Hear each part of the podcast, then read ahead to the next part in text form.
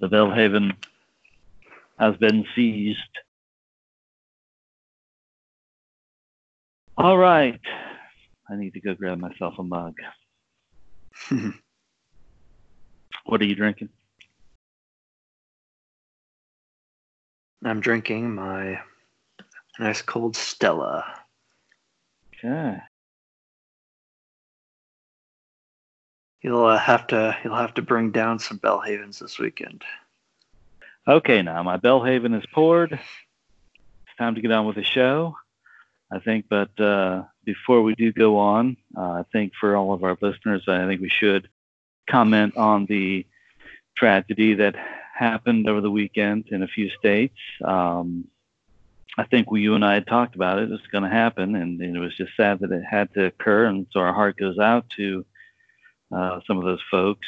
Um, so for all of those probably aware, but uh, the SEC, uh, the bus stop bullies did go out and steal a lot of uh, lunch money from little children uh, this, this weekend.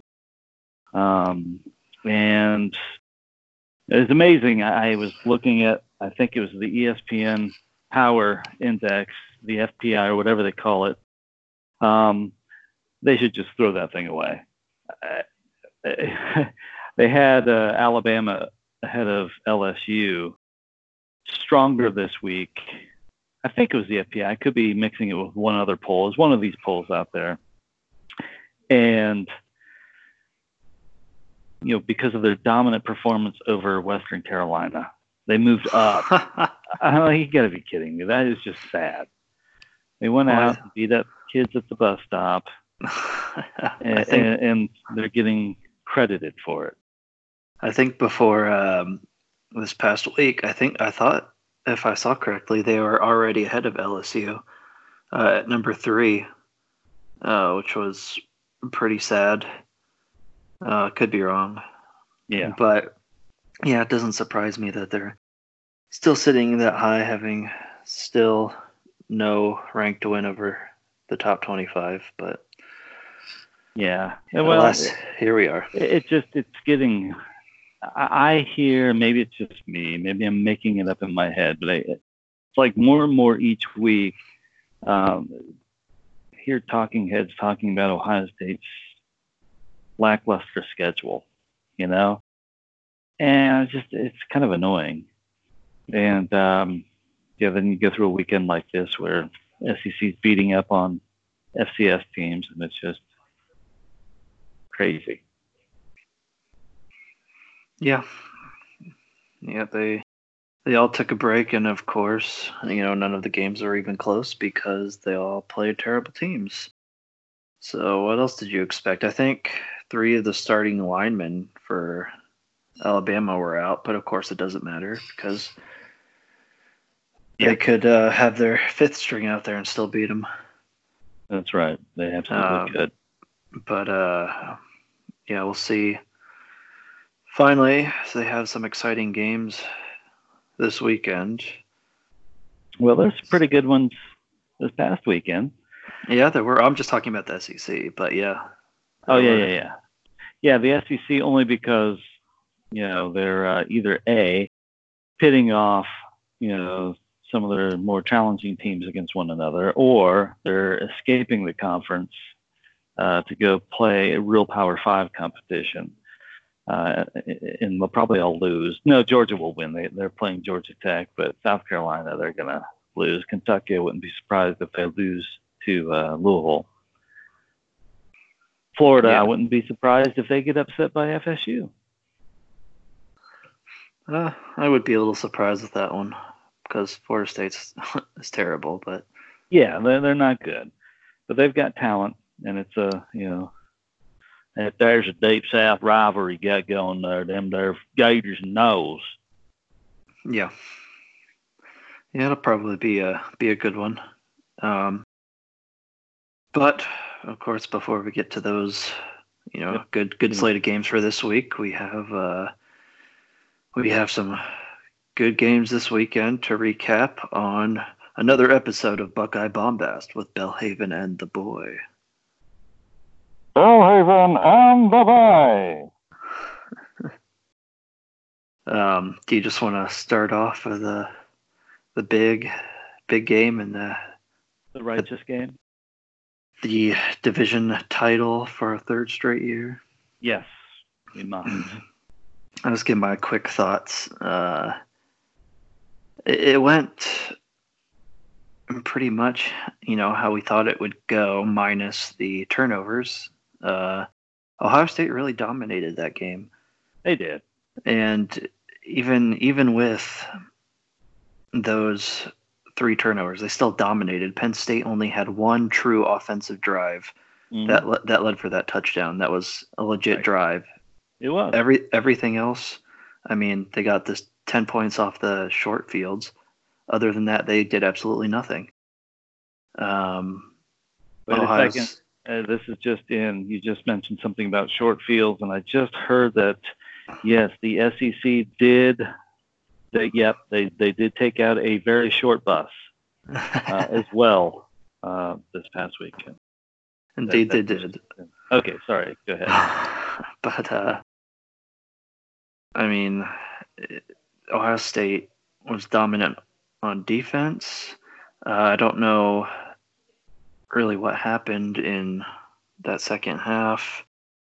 Uh, outside of you know those turnovers, the defense. I think they just became complacent, and I think they were trying to to get out of there. I, I wish they would have played hard for that third quarter and, and went up by you know like 35 nothing and that would have been nice and then they could have relaxed but i think they uh, tried to relax a little bit too early and I, I- do think they did. I I think one of the things um, it did. I don't know about the Michigan players, but it's certainly given Michigan fans um, cause for excitement. yes it has Yeah, because um, yeah, I, I do sometimes get on Michigan boards around this time of year because I want to kind of see what they're talking about and what they think. And um, it seemed like three big themes have kind of come up, um, and one of them pertinent to this is Ohio State. It doesn't make sense that Ohio State is favored by eight and a half, nine points because they have played a soft schedule and you know they it seems like they realize that you know people will question well what about wisconsin and penn state the two teams you lost to ohio state beat and so they quickly follow it up with because as we know you know yes we did lose to wisconsin and penn state but we lost to them away ohio state had them both at home therefore it was like really pretzel real real pretzel logic you know yeah of that they were course twi- twisting themselves into uh, to believe that you know Ohio State hasn't done anything yet. They haven't played, um, not like Michigan has. Hilarious. right i mean did they not watch the game where michigan was completely dominated by wisconsin for an entire game and dominated by penn state for a half a game and ohio state dominated both of those teams I think they have selective memory, and that probably happens when you are that far behind in a rivalry. You look for anything that you can. probably Um, but really, the back to, to this game, though, I, I, I think yes, they dominated the game, and uh, Penn State, aside from when the backup quarterback came in, and all that was is they had a game plan in. It didn't involve this backup quarterback. It didn't involve this backup quarterback running right up the middle every other play, right? And so that's all that was. It wasn't them falling apart or anything. After a series or two, once they figured this guy out, it was done. And so after that, that was it. Penn State had no other offense except to your point, the one the one drive they had. Yeah, and I think I guess blame it on the rain, uh, but I think they definitely missed some tackles that they don't normally miss, and I think those were the, the two fumbles in the second half. I think those were somewhat tribute to, to that as well. Uh, although the one just popped right out of Dobbins' hands, and I think Fields Fields was down, but at the end of the day, you couldn't overturn the call. So, Right. um, Yeah, uh, but it's it's just like we said. To, to your point, it kind of played out how we talked about. Yes and no. I mean, we got to 17 right. We predicted 38-17, Yeah. and uh, we got to 17 right. Um, but what what did we say? For Penn State to win, they have to get a lot of turnovers. Yep. And they would have to get to Justin Fields. And I think they did a little bit, not a lot, um, but I mean, he did at the end of the day put the ball on the ground three times. Yeah, he did. Um, and he was underthrowing the ball, which he's uh, throw. He, he, he was. Yeah, he was. Th- he's thrown underthrows before, but it's usually, you know, one or two here and there. He was doing that consistently in this game. Yeah, he was. And and I don't know about that one play where he just like runs straight out of bounds. I don't know toward the end. You know, they, they needed to run some clock, and he didn't even try to throw the ball away or anything. He took like a three yard loss. He just ran straight out of bounds. I don't know what it was about, but so so they did those things. They got three turnovers, and they kind of got to Justin Fields a little bit. Yep, it's pretty much all the wacky stuff happened, but they were dominant enough in the first half where, you know, didn't really matter. They were only up a score, but they buckled down and came back with a score, and then the defense was lights out from there on. Uh, yeah. You know, this is the first time we've really seen them play really sloppy, you know, especially in that third quarter. Um, not only that, the play calling was extremely conservative, uh, and I was really aggravated because I knew what all the plays were coming, and mm-hmm. I don't mm-hmm. know why. I don't know why they refused to throw the ball. I really don't. Um, they had had success with it throughout the game. I mean, you have Olave going up for, you know, a huge touchdown. They had another be- he had another beautiful one to KJ Hill. I mean, they were throwing the ball decently. I, I don't know why they didn't stick with it. I really don't. Yeah, they were, and I, I'd been wondering about that quite a bit as well.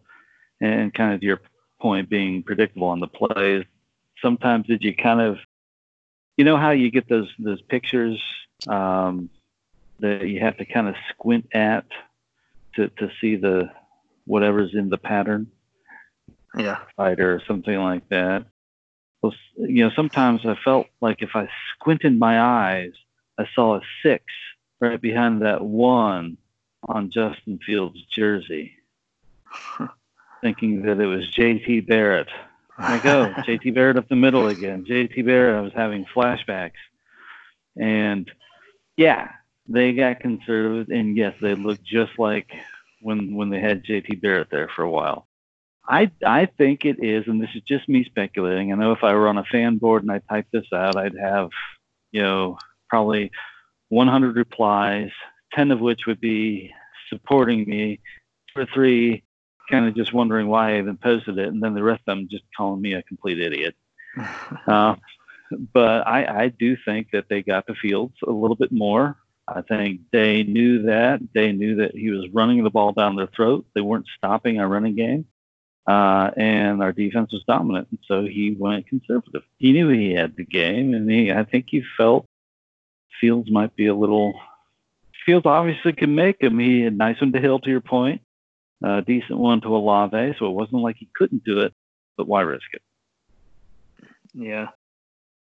At the end of the day, uh, looking back at the game, um, I, I am glad you know they had adversity because they hadn't seen it all all year. Um, you know, it was looking like it was going to be another dominant blowout, which it should have been. But you know, those things happen, which you know, those happen in football games. Unfortunately, that's just sometimes how the game goes. Yeah. Uh, and I mean, it it was good. You know, the the defense responded well. Uh, I would have liked to see more from the offense, but you know, it was a good test. You know, and right before your your big rival rivalry rivalry game um, uh, I think it's I think it's fine. I mean, I'm happy they they had somewhat of a challenge, you know. So this this is their first like truly like battle, you know, they're battle tested. That was the only game where where they could say that, and so yeah, I think I think that that will serve them well going into into this week. I hope so. I, I hope they didn't get beaten up too much in that game with Penn State. Although it's hard to think that they would. I mean, they've had so much rest throughout the year since they really only play two quarters for most of the year. Um, right. But yeah, yeah, they faced some adversity. They pulled through it. Maybe not the way everyone would have liked. I think I was really kind of hoping they would, you know, get that 116 year record, uh, you know, beat Penn State yeah. by at least 24. But you know, I don't really care. They won, and yes, to that point, they did dominate the game. So I'm happy. Yeah, yeah. I mean, Penn State was never truly in the game, um, besides for maybe a couple minutes. Yeah, so, I mean, at, at, at, four points, you know, 21-17, I was ticked, you know, but I really didn't have any feeling whatsoever that they were in danger of, of losing. Right. And uh, and now, you know, they're they're division champs. They're going to go to the Big Ten championship game, uh, and so of course we'll we'll discuss this later. But you know, it's it's a big rivalry game. Already knowing that you get to go to the Big Ten title, uh, do you, do you quickly think there's uh they have any concerns? I mean, we we we've talked about this, right? And we said, you know, Michigan will be its own motivation, which I do agree yeah. with but still, you know, they're. Well, I'm not buying that. Even if they lose to Michigan and win the Big Ten championship, that they're set for being in the playoffs. Um, I just I don't know that I would leave that to chance, and I don't know that anybody on the, that team like Chase Young feels like he wants to leave that to chance. Right. And so I think they appreciate that, yeah, we're in the Big Ten championship game. But our goal really is beyond that. Our, our goal is the national championship. And I think they'll go in with that mindset. Yeah, I, I think they will too. Uh, especially with a lot of seniors uh, that they know the importance of this game. Uh, a lot of senior leadership who has been there. Um, and so I think that'll they'll they'll speak into that as well as you know your your big players like Chase Young, who knows this is you know his last game against the team up north. Um, I, I think they will be ready. In terms of uh, other games, how about you know how about the big upset at, at the the prime time game? I, I guess it's uh, just those prime time games that get the the top teams upset. But after dark, right? Yeah. Because I think after dark usually pertains to like those really, really, really late games. But hey, it was dark here, especially since we had to drop an hour know, a few weeks ago. It's darker here, so it, it was Pac-12 after dark for us. Yeah. Um, I honestly didn't uh, expect Arizona State to upset Oregon. Uh, I, they or Arizona State really dominated that entire game up until you know 10 minutes of, left in the fourth quarter. Uh, I didn't I didn't watch all of it, but or Oregon couldn't do anything, and then they finally were able to move the ball, but it was too little, too late. Uh, they dug themselves too deep a hole. Um, I yeah. can't say I can't say I'm all that surprised because uh, we both weren't super high on Oregon. I still thought, you know, they, they would have that one loss going to the Pac-12 championship game. Right. But but now the uh, Pac-12's chance slowly rests on Utah to get into the playoffs. Well, I, I think we both, uh, I can speak for myself at least, I think we both thought that Oregon was going to cover, which it wasn't a small spread, right? So we had confidence from that perspective that we thought they would go in and do what they had to do. To your point, remain a one-loss team. Um, but yeah, also to your point, I had mentioned that you know going through my rankings, I had Oregon at like 16. You know, I had several two-loss teams in front of them and whatnot uh, because you know I otherwise don't think they're all that strong. So yeah, I'm not surprised. Um, you know, Arizona State is kind of an up and down team, it seems, this year. And, you know, that was obviously one of their ups. And that quarterback that they had, you know, I didn't see a lot of the game, but I saw at least him throw these two deep balls that were just like these rainbows right in stride in the red basket, you know? Yeah. and you look at this guy like he looks like somebody was playing a joke on him. You know, they, you know, like you know Nacho Libre. You know, he pulls in this scrawny Esqueleto, Stephen, uh, to be his his partner, and it's almost like what they did here. You know, somebody in Arizona State was out getting you know chips uh, for, for the morning soup and ran into this guy in an alley, uh, stole his chips, of course, and they said, "Hey, come on and you know, be our quarterback." yeah, and I wasn't high on Arizona State's offense, especially from what I've seen all year. Uh, they've been ter- terribly inconsistent. But yeah, tonight uh, I think the the amped up crowd, the the primetime game at home. Um, I think much like you know Purdue's one hit wonder last year. I think this is pretty much Arizona State's.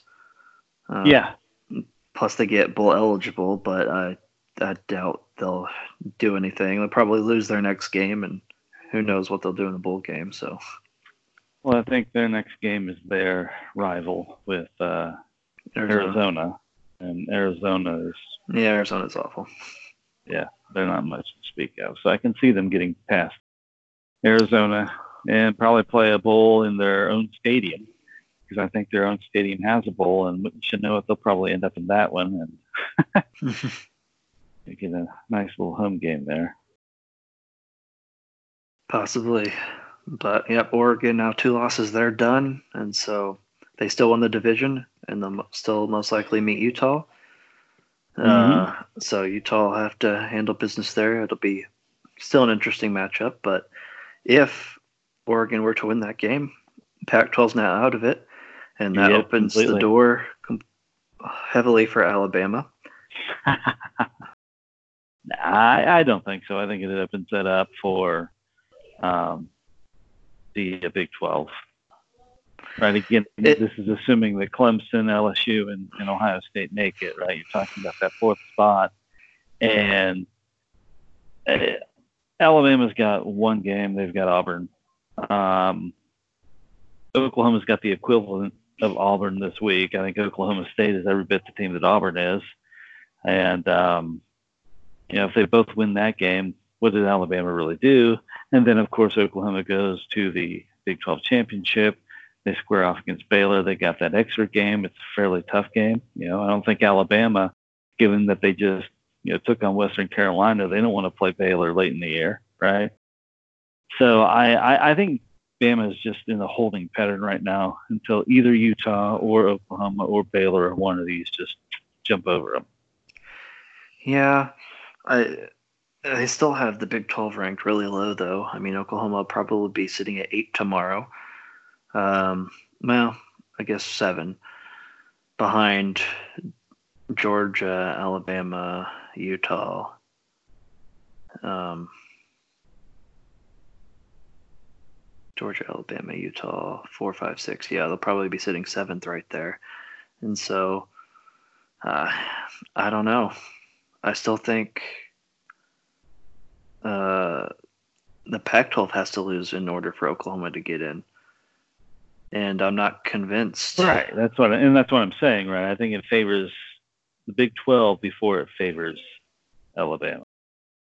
I, I would like to think that, but I just think I, I, could see I could see it for the Pac-12, but for the Big 12, I, I just don't know.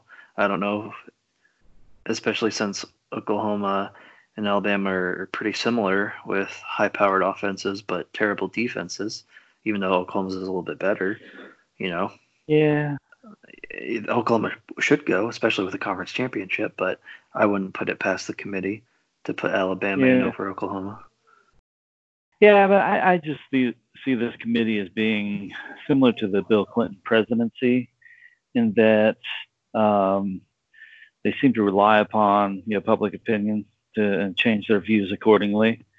you know that's kind of how they operate week to week. They don't have any consistent pattern. That, that's the way Bill Clinton was. You know, he came out with his platform of you know the typical flaming liberal Democrat platform, but he didn't really do any of it. You know, he kind of he was pretty good at knowing what the people, the populace wanted at any given point in time. And so you know, all of these things he wanted to do, he never did, right? Because he would just waver whatever the public was saying. And I feel that with this committee. I, I really, if there is a one loss Oklahoma or Baylor team, when it's all said and done, fighting for that last spot against a one loss Alabama, I think they would be completely idiotic to take Alabama. I think they know that. I think they know the pulse of the nation. The nation doesn't want to see them take Alabama again over a deserving conference champion. Yeah. And and then of course, well, but Alabama's one of the four best teams. No, they're not. No, they're not. And they can't but in the past they could they could argue that a little bit. Yeah, they, they could look at comparative numbers, right? You know, because Alabama would typically have a solid offense and a really good defense, right? So they could look at those things. They could look at, and you know, typically Alabama has a little bit tougher competition uh, in the SEC than they did this year, right? So in the past, even though I never agreed with it, they at least had some basis of an argument. They just wouldn't have that this year. Yeah, they wouldn't. And I think I saw a graphic in 2017 when they went and they didn't win. I think they were three and zero oh versus top 25 teams. Um, and I think this year, well, I think they are one and one because I think when they beat Texas A&M, Texas A&M was ranked at the time. Yeah, which I don't like that. You know, just as a quick aside, they made a point of not doing the first college football ranking until early November, you know, over halfway through this season. And, and the only reason you would do that is because, well, you want to look at the composite, right? You, you want to look at you know, what people have done to that point, what they've really faced, etc. And so, to that same point, then don't look at a A&M or a Texas, God forbid, of what they were at the beginning of the year because it's got nothing to do with now and compare comparing what they actually went through at the end of the day. Yeah. Yeah. I just think yet again they just show their inconsistencies. They they should do it. They should they should just wait to rank until until it's playoff uh, selection time. What do you yeah. think about that? um, well, I, maybe a week before. I maybe a couple before. I, I think maybe like this maybe should be the first week. You know, going into that last week, where does everybody really stand? You know, um, and have a compelling reason for it. You know, hey, here's why such and such is here, etc. But at this point in the season, because I think you want to know pretty much where you stand before you go in. Because if you let it be that last poll, and then there's no time for debate whatsoever, and they could pull a fast one over on you, so to speak, and like, what the heck just happened there? We had no idea they were going to go do that. You know. I think they should do it a couple weeks early. I, I think they do it way too early, and then it just breeds, you know, things like this where uh, Georgia loses to South Carolina, you know, and they're ranked 10th, but, you know, they worked all the way back up to fourth.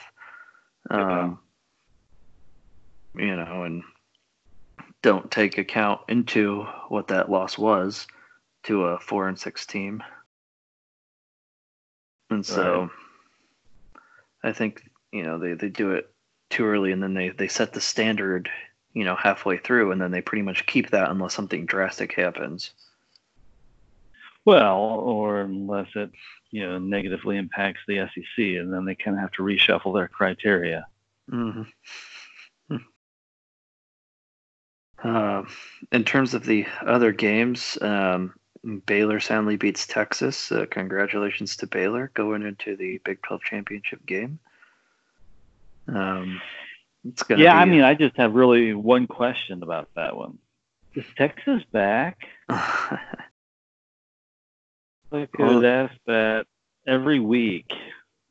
Even after you know, are, are they back? Is Texas back? Yeah, they're back. They're back to the way they were under Charlie Strong.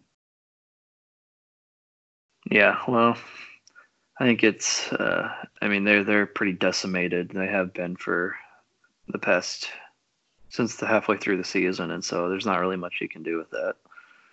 Yeah, there's not. But the thing is, is yes, they were decimated throughout the season, but they never even came into the year really with that strong of a team. They lost so much, and and I'm talking about it with other teams. It, it just frustrates me.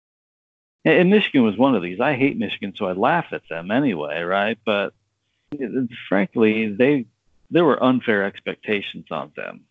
You know, I fully expected when they went into that Wisconsin game the outcome. I, you know, I, I told you before that game, I picked, predicted a 21 point win, and that's what happened for Wisconsin. Why? Not because I hate Michigan, but because they lost their whole defense from last year, and yet they were going to be Big Ten champions. You know, then the same thing with Texas.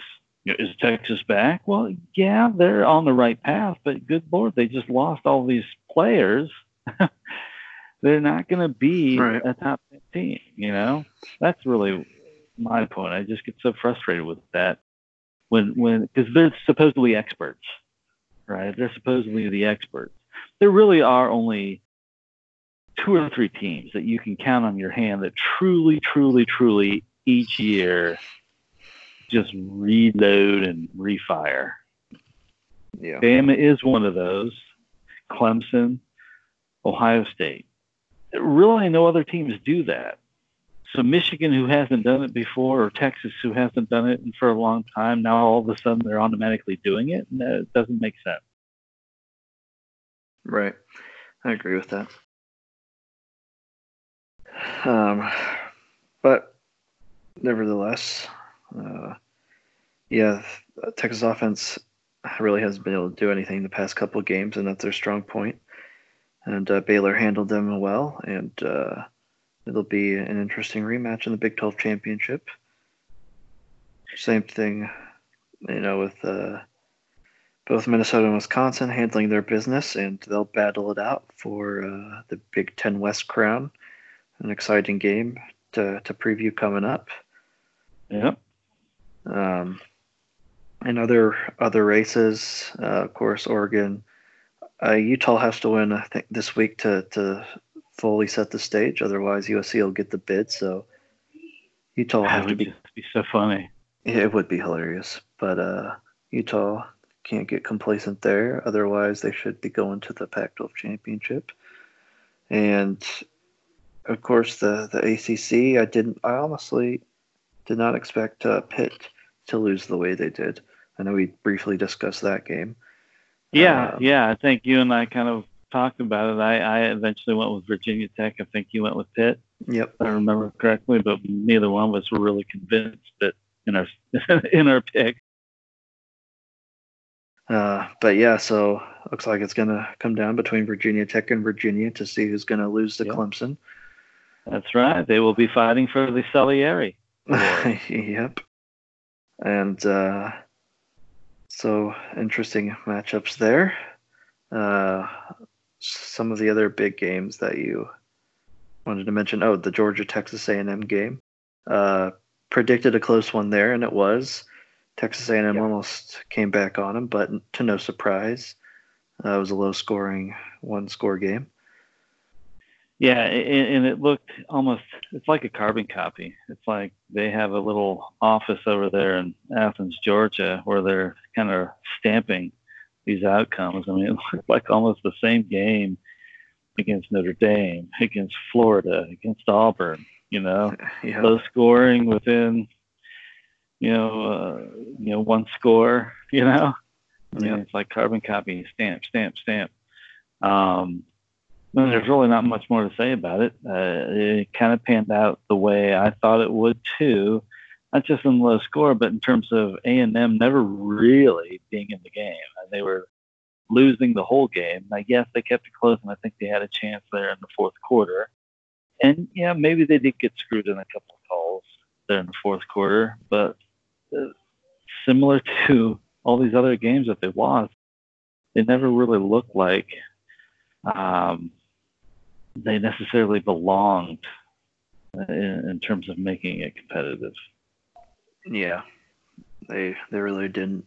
Um, and it'll be interesting to see the comparison to next week or to this week when they play LSU and uh, to see how many points LSU puts on them. But I digress. I digress. Um, yeah, so definitely some good matchups uh, in this in this this this past week. Um, good good uh, playoff implication landscape as well as championship landscape for some of these teams, and uh, yeah, I look forward to the rankings tomorrow. I mean, the pre seem pretty self-explanatory, uh, especially in yeah, the top I don't ten. see but- any.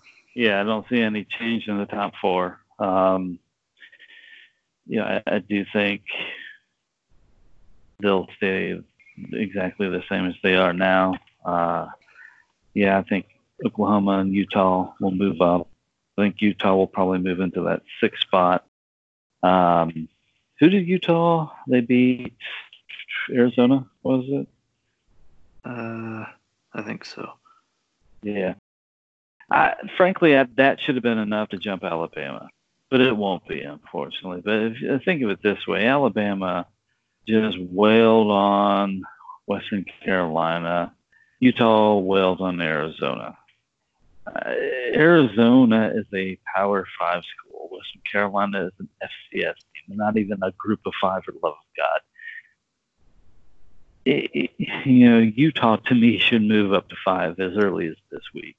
They probably won't, but They probably won't. Do you think after the top ten win, Ohio State should move up to number one now? uh, well, I I already thought they should have been number one. I think that Right. their resume is. I mean, the only knock on Ohio State's resume, and it's genuine, is the fact that yeah, they played some tough games, but they haven't played any tough away games. Right. And we'll talk about that when the Michigan game comes up. But they haven't played any tough away games. Um, some of these others have, like LSU, maybe. I, I would probably put Texas on the same plane as, you know, say a Michigan State or somebody like that. Um, but Ohio State hasn't really played a tough away game. Aside from that, team wise, who they played to me is on the aggregate every bit as good as what uh, LSU has played, and they've done a better job at it with both offense and defense. They should have been number one already. Yeah, they should have. Uh, I But think they're being consistent, I don't think theoretically, yeah, I don't think Alabama should have been that high, but Alabama was that high. Theoretically, LSU has one better win now than Ohio State. That's it.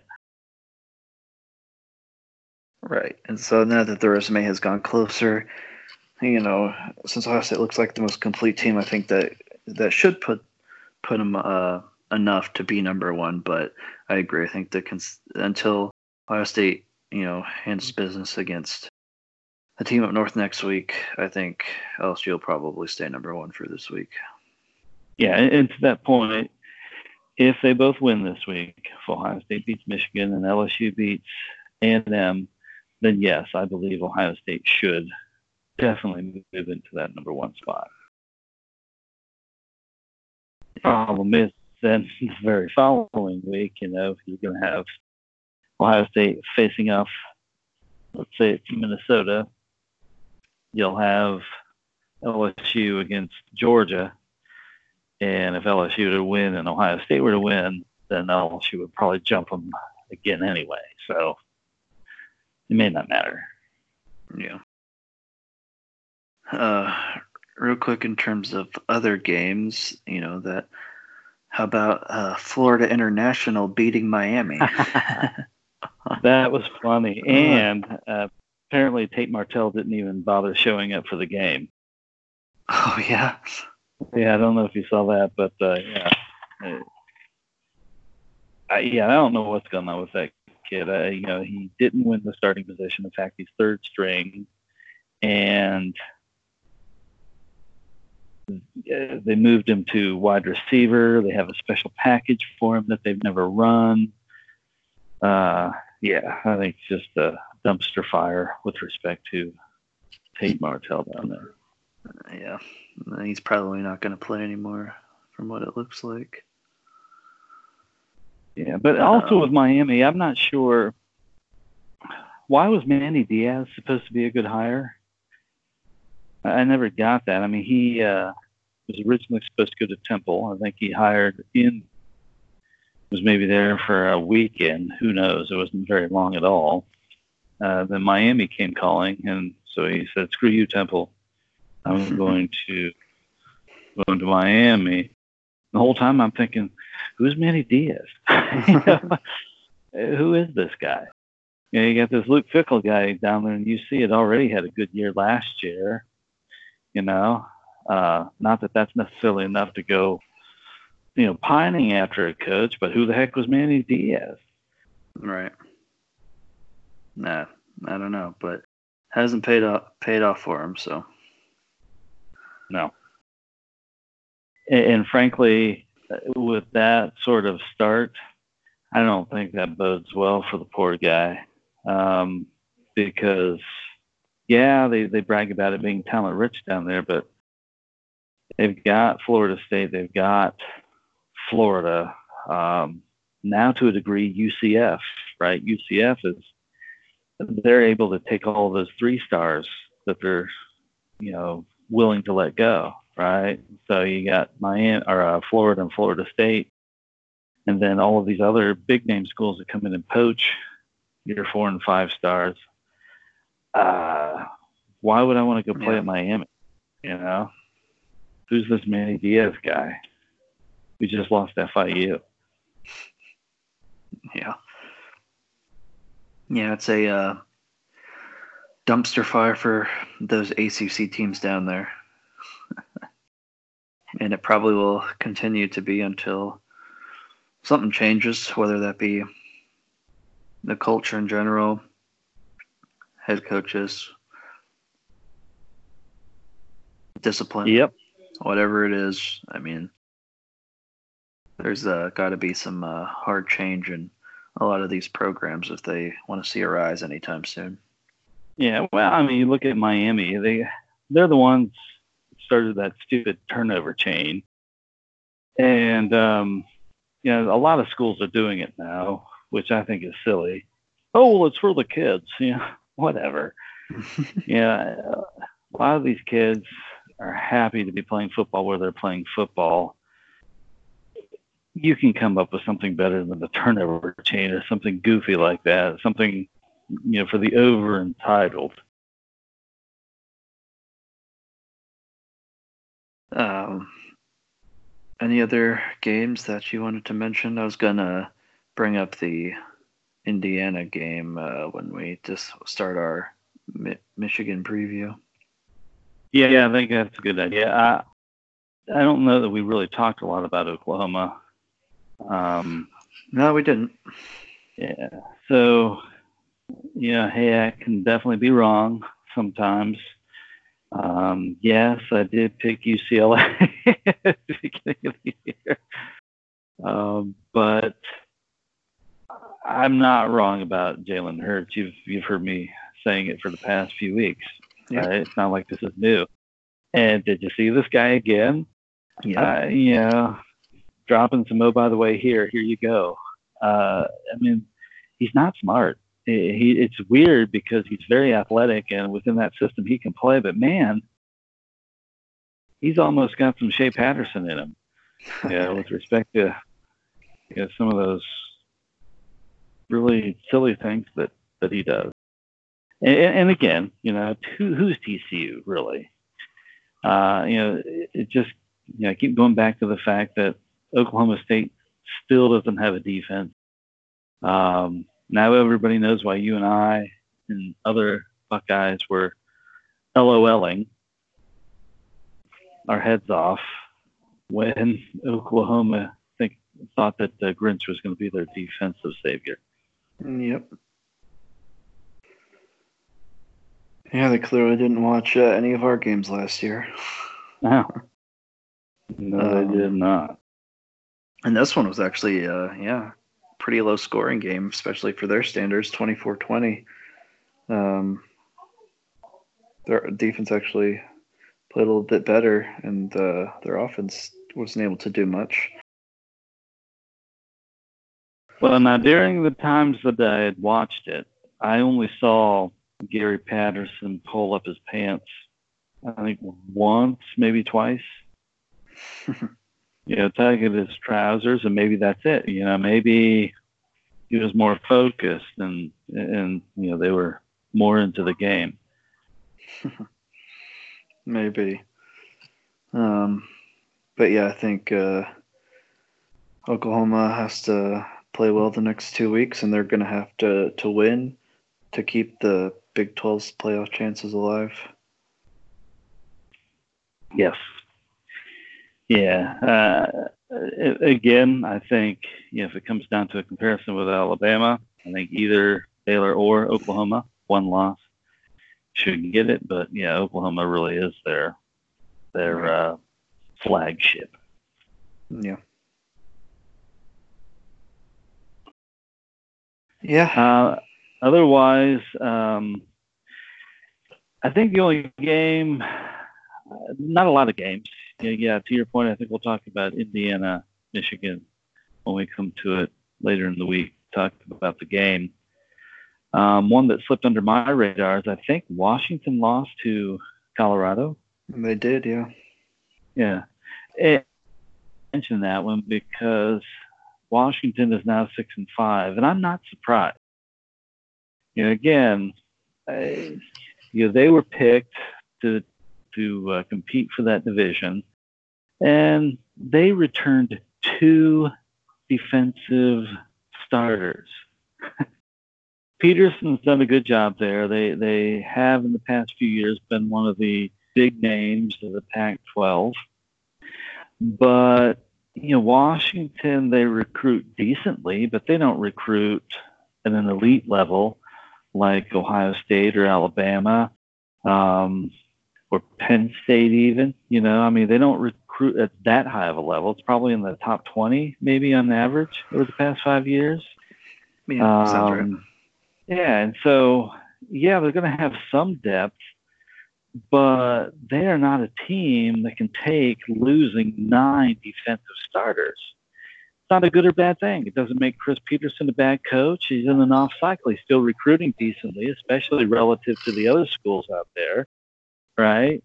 Yeah. Uh, he just needs another year to build that depth back up while continuing to recruit. The point being is not a good or bad thing. It's just that if you expected Washington to be competing for the Pac 12 this year, then you're not smart at what you do. and it's the same thing with Michigan. If you pick Michigan to win the Big Ten, given all the available data, hey, they get their butts kicked every year by Ohio State, plus they lose most of their defense, yeah, they're going to win the Big Ten this year. I mean, you're not smart at what you do when you're picking Washington to compete in the division and you're picking Michigan to win the conference. Yeah, everybody's entitled to be an idiot like me picking UCLA again, right? But but I mean, it seems to be consistent that every year we want to you know collectively pick teams like a Washington and whatnot without doing our homework, and then we we you know almost it almost feels sometimes like they blame the team, like how could Michigan betray us this way? We picked them to win the conference. How could they betray us? how could Washington betray me? You know, it almost uh. feels like a betrayal for somebody's talking heads. You know, no. Two defensive starters. Or they lost Winovich, Bush, Long. all right. Sorry. That wasn't even an SEC rant. That was a, a, whole new level of rant. That was a, different one. That was, but it was a, it was a good point. They, they like to look back to what teams did the year previously without looking, you know, what what they still have to be able to do that again with. Right. Um, and it's the same thing every year. It absolutely is, and and it's not just the players; it's coaches as well. You know, another thing about Alabama, it's not just the fact that, and this is not a good or bad thing necessarily per se about Alabama. I think the thing that is the problem with Alabama is they've been given so many benefits of the doubt that it's just becoming annoying to people. But if you forget about all of that and look at this year singularly, they lost a lot of defenders. They have a lot of freshmen starting on the defense. They lost all their coaches. As much as yeah. I love to make fun of this whole J- Josh Gattis thing, the reality is, is it wasn't just Gaddis. It was him. It was the offensive coordinator. It was the quarterbacks coach. They lost all of those guys. You know, you lose the coaching. You know, how how do you impart? Yeah. You, know, a place like Alabama, Ohio State, they have um, they have a model. They have a model approach as they go by. How do you just teach three new offensive coaches the way you do things? Right? Yeah. Well, there's the reason, you know, that Ohio State's Ohio State keeps pumping out defensive linemen because Larry Johnson's been there forever. Right. Same thing with Clemson. You know, they have have great defenses because Venables been there for forever, and so they have these great coaches who actually stay there, then yeah, you can have that not only recruiting talent, but you can reload and not just rebuild. Yeah. Right. And a lot of you know these places don't have that because they don't have not only that do they not have those elite coaches, you know, like those guys I mentioned, right. but they don't have the consistency there either. Right. I agree with that. And that's why I say there's only really, and even that ebbs and cycles, but there's really only, you know, two or three, four teams that that can consistently reload each year. And even them, it took a while. You know, it's kind of like, you know, if you were a business corporation and you had three or four businesses as a conglomerate with the sole purpose of making a smooth business cycle, right? You know, one of them's on a long cycle business, one's a short, one's kind of in between, you know, and on the aggregate, everything's kind of smooth because you hit all the business cycles. You know, some of these with the recruiting classes, who they've got coming in, who's leaving in any given year, you know, you start to smooth that out. And that's what's happened with Ohio State. You know, they did lose a lot of offensive output from last year. But anybody close to the situation knew that they were going to come out this year with an incredible defense. They had all of their offensive staff and they added to it selectively. They didn't just go get somebody interviewed over the phone who hadn't called plays before. They went and got somebody who was an offensive coordinator at a big name offensive school for the past several years, right? you know they they've done things to keep that cycle smooth, and Alabama's done the same. You know that's what they do with their um, they're quote unquote analysts that they've become big for. You know, Sarkisian. You know, how do you teach new people the offense? Well, that's exactly how you do it. Sarkisian, he was an analyst for them uh, the past year or so, quote unquote offensive analyst. Well, when their offensive yeah. coordinator leaves, he he understands their formula. Pull him right in, plug him in, right? Yeah. There are elite schools like Alabama, Ohio State, Clemson, and that really, right now, in my opinion, caps it that have smoothed the cycle, so to speak, in the way that they've recruited to build depth, the way that they've used uh, bringing in coaches, their pipeline of coaches, uh, etc., to smooth those out. They're still going to have glitches here and there, like I think Alabama's in a very minor glitch. Washington's not there. Texas isn't there. Michigan's not there. And so to put them on a pedestal without doing your homework and then being surprised by it, like you're betrayed, is just weird to me. Yeah, and uh, I'm sure we'll see the same thing next year as well when the season's over. oh yeah, I mean Jimbo Fisher. I mean, how many? How how long is it going to take before he realizes, you know what? I don't think this guy's really a very good coach. you know, he, he really isn't. He, he's he walked into a crap ton of talent and Jameis Winston. know, rode it to a national championship and then just completely fell apart. I mean, if you look at Florida State's recruiting classes for the past several years, their average is still very high. They have got a crap ton of talent on that team. And Jimbo Fisher recruited most of them. So he he wasn't a good enough coach to maintain consistency from an X's and O perspective. He recruited very well, but he just wasn't that bright from a coaching perspective. And it brought Florida State down. And now he's moved on to A and M, and I think he's the highest paid coach. I mean, he's got a lot of money that they basically bankrolled him with. I mean, they rolled up the Brinks trucks for this guy, and a&M, you look at their average recruiting ranking, their average recruiting class is higher than, I think it's in the top 10. I mean, it's higher than all these teams they're competing against, except with the exception of Georgia and Auburn and Bama, right? I mean, they're right up there on average, and yet they can't compete. Yeah.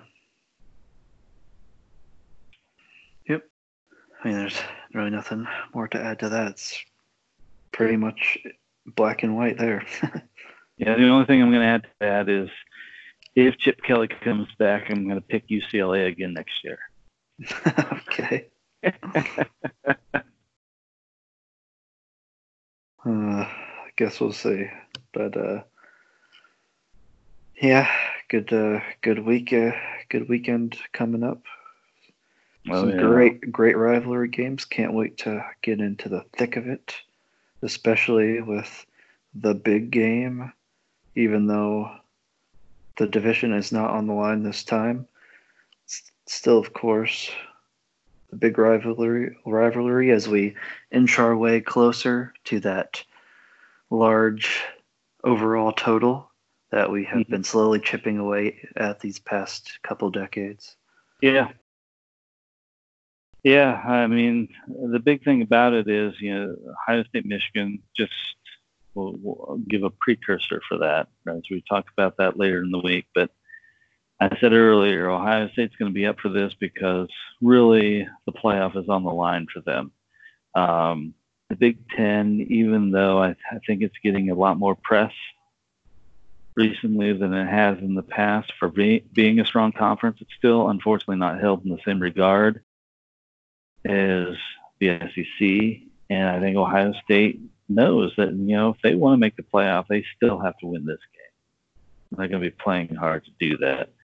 It really speaks to the whole you know college football playoff committee and their love for the SEC though, because I still believe Ohio State beats Michigan, wins the Big Ten championship, and goes on to, and I'm just I'll make it up, beat Clemson in the uh, semifinal and then beat LSU in the Superdome for the final, they will go down as one of the, the probably the best teams in theory. And it just makes it sad as an indictment to the playoff committee that that's what they had to do, right? They had they would have had to have basically been one of the best teams that ever played in order to actually get into the playoffs you know, and it goes back to what I said on the last college football playoff. You know, what what do some people in some of these teams? Why do they even bother playing anymore? Right. So, I think Ohio State's going to be fired up for this one. As well, they should be. Okay. That brings yeah. us to our fitting conclusion of Buckeye Bombast with Belhaven and the boy. Most fitting.